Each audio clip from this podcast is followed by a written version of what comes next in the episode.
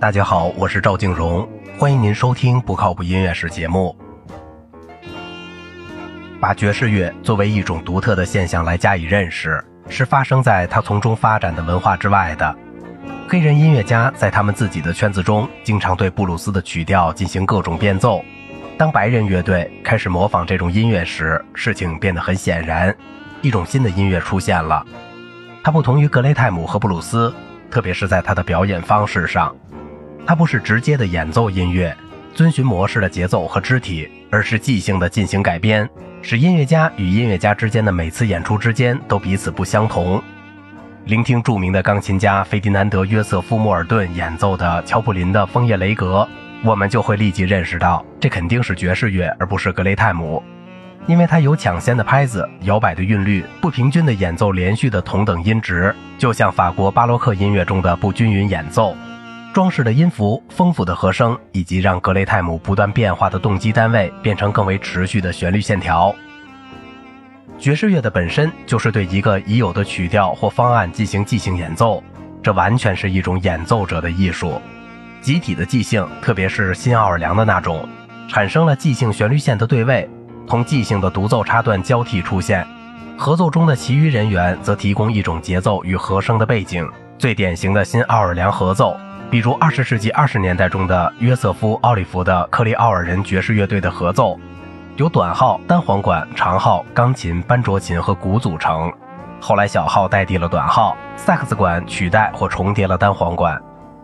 二十世纪二十年代，大乐队开始流行，部分原因是由于爵士乐的更大的演出场地已经容易找到了，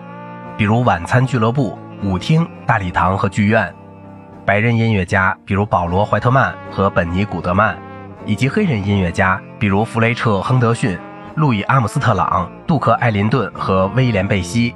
组织起一些大乐队，通常都包含着小号组，一支或多支长号，有萨克斯管和单簧管的簧片乐器，有时有一把小提琴，以及低音提琴、钢琴、吉他和大鼓组成的节奏组。虽然独奏还是即兴的，但作品的基本方案还是由改编者作为一种配器或图表记录下来。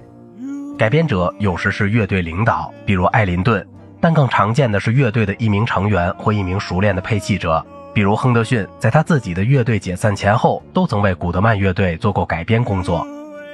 除了有爵士乐倾向的器乐作品，越来越多的大乐队曲目被流行歌曲所取代。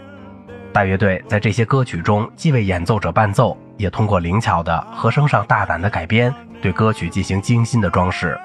改编者或乐长模仿黑人乐队的风格，发展出一种摇摆的方式。这导致他们的音乐被称为摇摆乐。这种音乐是供跳舞之用，也为了随便听听。但是有些雄心勃勃的作品却能使听众全神贯注，比如艾林顿的《蓝色的情绪》或库蒂的协奏曲。当大乐队的改编曲和完全记谱的爵士乐作品对爵士乐最重要的因素之一——即兴演奏不屑一顾的时候，四十年代至五十年代兴起的比伯普或伯普的爵士乐风格及其以后的更为自由的爵士乐乐会。启发了一种音乐的产生，它是事前计划好的，但却在大规模的即兴表演中来实现。比伯普和后波普风格常常不是建立在标准的歌曲之上，而是建立在新创作的音乐之上的。比波普允许流行音乐的常见语汇以外的技巧，其中有些技巧借自古典音乐，非和弦的不协和音、半音体系、不能跳舞的复杂而冲突的节奏、不规则的句子结构。调式、无调性以及不寻常的乐器效果，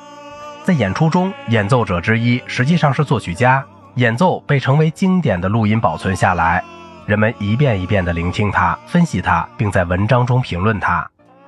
一些作曲家兼演奏家，小号演奏家约翰·伯克尔斯·吉莱斯皮和迈尔斯·戴维斯，萨克斯管演奏家查理·帕克、约翰·科尔特雷因、奥尔内特·科尔曼，钢琴演奏家泰隆尼奥斯·蒙克。比尔·伊万斯和塞西尔·泰勒，他们和其他许多人创造了要求听众仔细聆听的音乐。好了，今天的节目就到这里了。如果您喜欢我的节目，请您点赞、转发并收藏我的专辑。我是赵景荣，感谢您的耐心陪伴。